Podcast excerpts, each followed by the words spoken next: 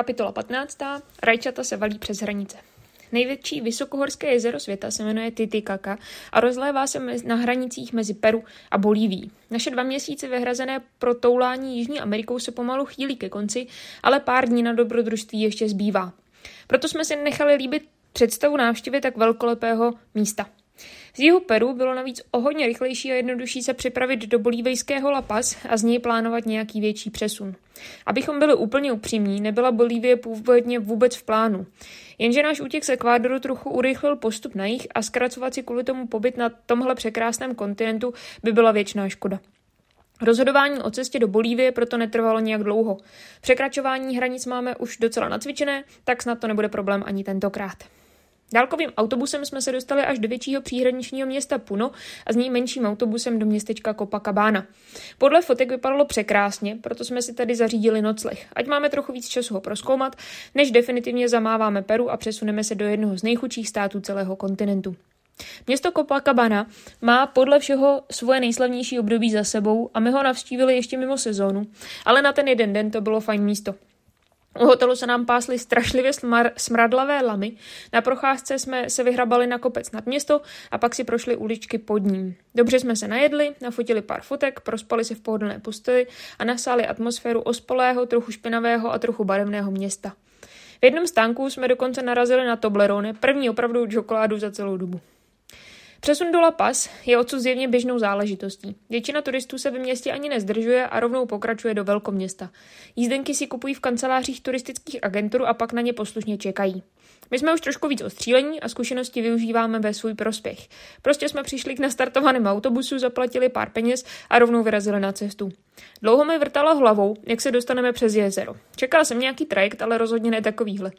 Na jednom břehu jsme vystoupili z autobusu, šli si koupit lísky na přívoz a až se lodička zaplnila, převezla nás na druhou stranu. Chvilku nám trvalo pochopit, odkud, co a jak, nicméně místní nám tak nějak, nás tak nějak nasměrovali a my jsme se poslušně nechali. Mezitím náš autobus nalodil na takový vor, jen tak, jen tak, tak se na něj vešel a převezli ho. My na druhém břehu znovu nastoupili, nastoupili a jelo se dál. Spolu s námi nastoupila i velká paní s velkou lednicí a nikomu to nepřišlo divný. O to divnější bylo, když vystoupila na předměstí Lapas uprostřed naprosto ničeho. Na zádech ji určitě neodnesla, tak snad tam nestojí doteď. Náš autobus, vysyp, nás autobus vysypal uh, v centru La Paz, což je extrémně kopcovité město a jako hromadná doprava tu kvůli tomu funguje i lanovka. My jsme se nejprve pokusili sehnat Uber, ale naprosto bez šance. Proto nakonec vyhrál taxík ulovený na ulici, který nás dovezl až k ubytování. Čekal na nás prostorný apartmán se dvěma velkými místnostmi a vybavenou kuchyní. V plánu bylo strávit posledních pár dní rozumným poměrem u počítačů a na výletech. Co si budeme povídat, rozpočet už se výrazně krátil a La Paz se nezdálo jako nejakčnější místo na světě.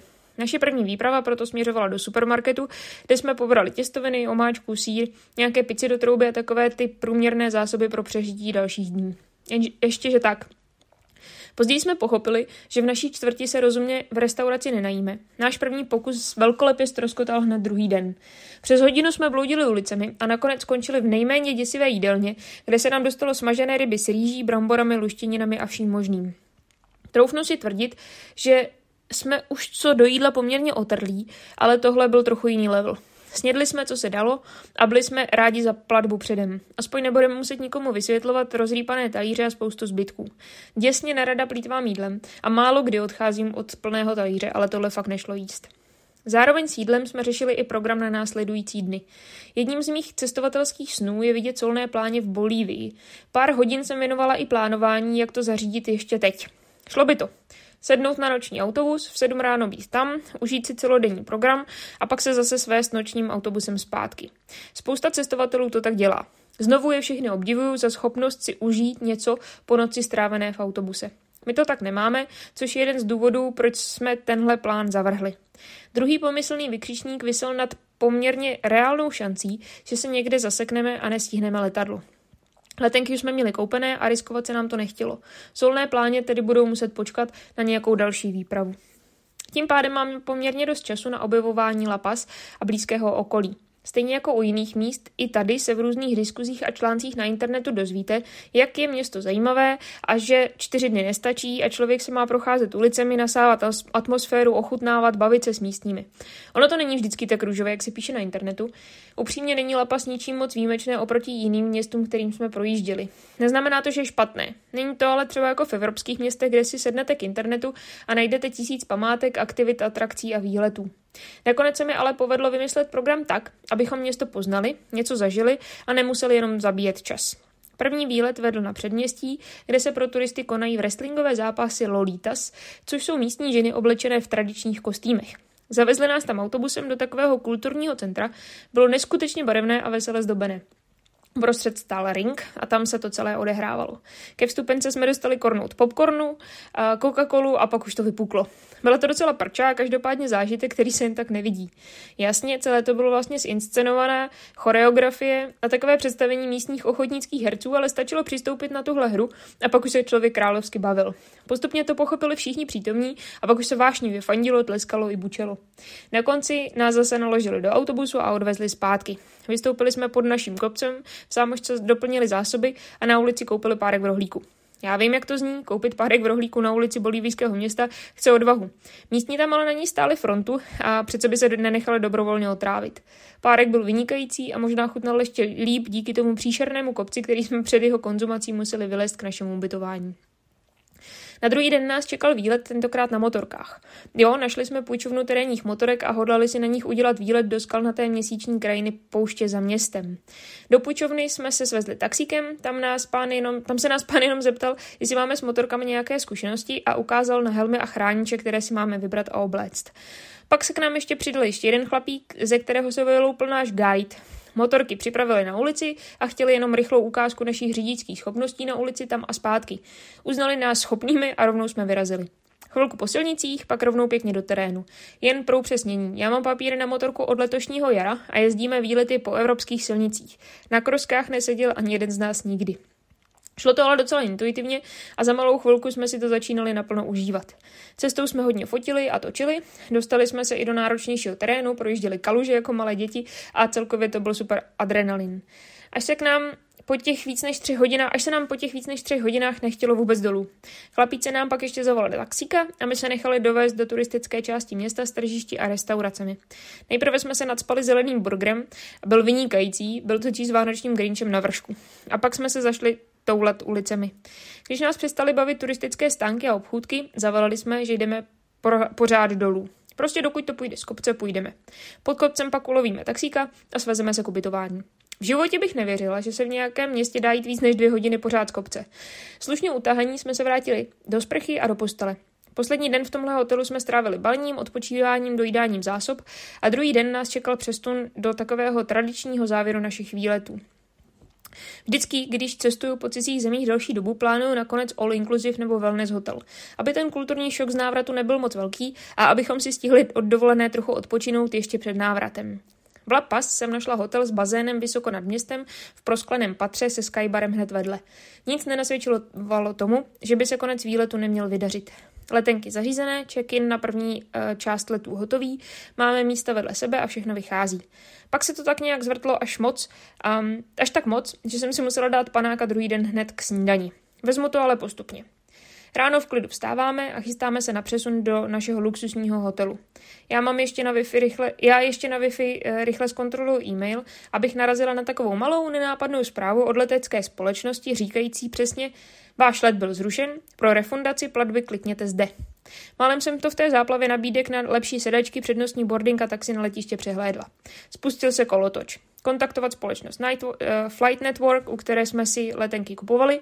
Potvrdili, že je ten let zrušen, že posunuli první let z La Paz do bolívejského Santa Cruz a my kvůli tomu nestihneme přestoupit. Ne, nebylo možné zrušit jenom tenhle ten let, uh, nastoupit cestu uh, v Santa Cruz, kam bychom se mohli při nejhorším dostat i autobusem. Dobře, zbývá tedy opravdu už jenom zrušit celý let a až, až do Prahy a koupit ho znovu s jiným prvním letem. Na tom se domluvíme a já klikám na příslušný odkaz v e-mailu, aby mi vrátili peníze. Mezitím píšu ještě přímo letecké společnosti, že se nám tohle stalo a jestli se s tím opravdu nedá nic dělat. Je to pořád ještě trochu víc než 48 hodin před odletem, kdy se běžně všechny, všechno ohledně letenek neprodyšně uzavírá. Hrajeme o čas. Dlouho se nic neděje, proto radši kupuju nové letenky. Nechceme v Lapa strávit další dny. Jednak toto není nic moc, není tu co dělat a za druhé chceme být doma na Vánoce, když už to takhle vyšlo. S plánovaným příletem jsme měli být doma na gauči s cukrovým krásně už 22. prosince a já se toho nehodlala vzdát. Mezitím ale přišla odpověď od letecké společnosti, že se nemáme bát, přestup stihneme a letadlo na nás v případě potřeby počká, že prý nemáme nic rušit. Takže zpátky na chat Flight Network, několikrát si potvrdit, že zachovají naši původní objednávku a zruší tu novou, za kterou eh, nám obratem vrátí peníze. Jasně, není problém. Prý, ať znovu provedu check-in, um, což se bez problémů povedlo. Uf, krize zažehnána. Aspoň jsme si to mysleli. Přesouváme se do bohaté čtvrti, kde se nachází i náš hotel um, a dáváme si v nedaleké kavárně pozdní snídani s již zmíněným drinkem na moje nervy. Espresso martini prakticky není alkohol, je to jen taková silnější káva. Hotel je úžasný, všechno tak hezky voní, v koupelně máme vanu, v patře nad námi je bazén a bar, nemají chybu a my si ten luxus nepokrytě užíváme. Ráno odpouštíme oázu civilizace v dobrém rozpoložení a sedáme na taxík uh, směrem k letišti.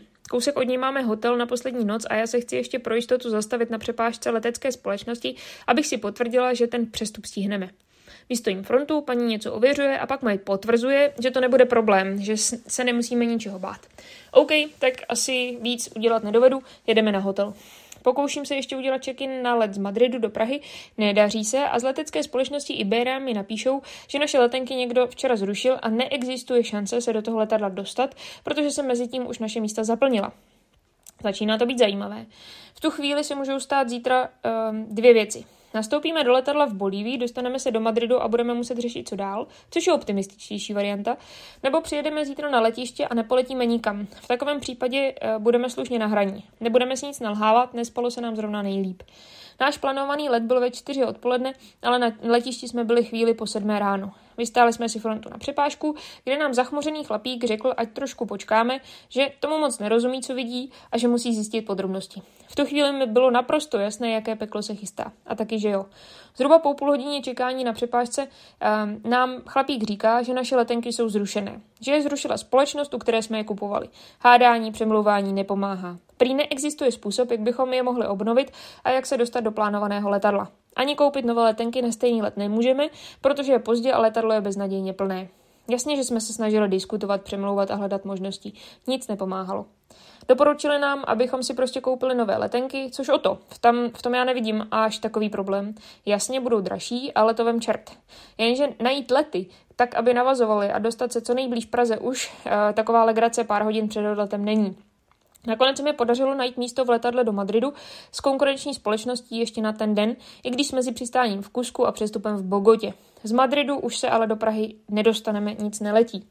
Do Vídně i Frankfurtu jsou letenky hrozně drahé, do Bratislavy jsou předražená zavazadla. Mezitím dochází naše předplacená hodina Wi-Fi. V posledních minutách se mi podaří ulovit letenky do Berlína za super peníze. Tak hurá. Je 11 dopoledne a my máme plán i letenky a check-in prošel.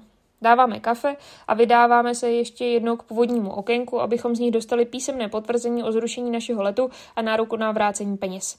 U okénka sedí jiná paní a jiná směna a a ta se nás po chvíli uh, s úsměvem zeptá, proč, že ty letenky rušíme a nechceme je prostě jenom obnovit. Když se popisuje v dramatických scénách tuhnutí krve v žilách, zní to tak vznešeně. Já ale přísahám, že mi v tu chvíli tuhla krev na kámen. Jednom okamžiku se mnou, se mnou prohnala vlna zoufalství, vzteku nenávisti a beznaděje. A spustila jsem slušnou sérii na sebe velmi rychle navazujících slov.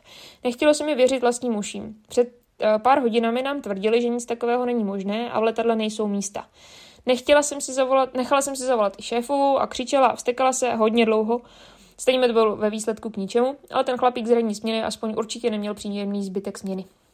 Proučili zkrácení celé anabáze. Už jenom schrnu, že jsme se v klidu dostali do Bogoty, tam jsme si stihli při přestupu pěkně cinknout a užili si příjemný let až do Berlína a nakonec jsme opravdu dva dny před Vánoci leželi na gaučích s cukrovým na klíně a spoustou pohádek před námi. A mně bylo divné, že se za celé dva měsíce v potenciálně nebezpečné Jižní Americe vůbec nic nestalo a propluli jsme bez problémů. To až ta západní vyspělá civilizace nás zase pěkně vypekla.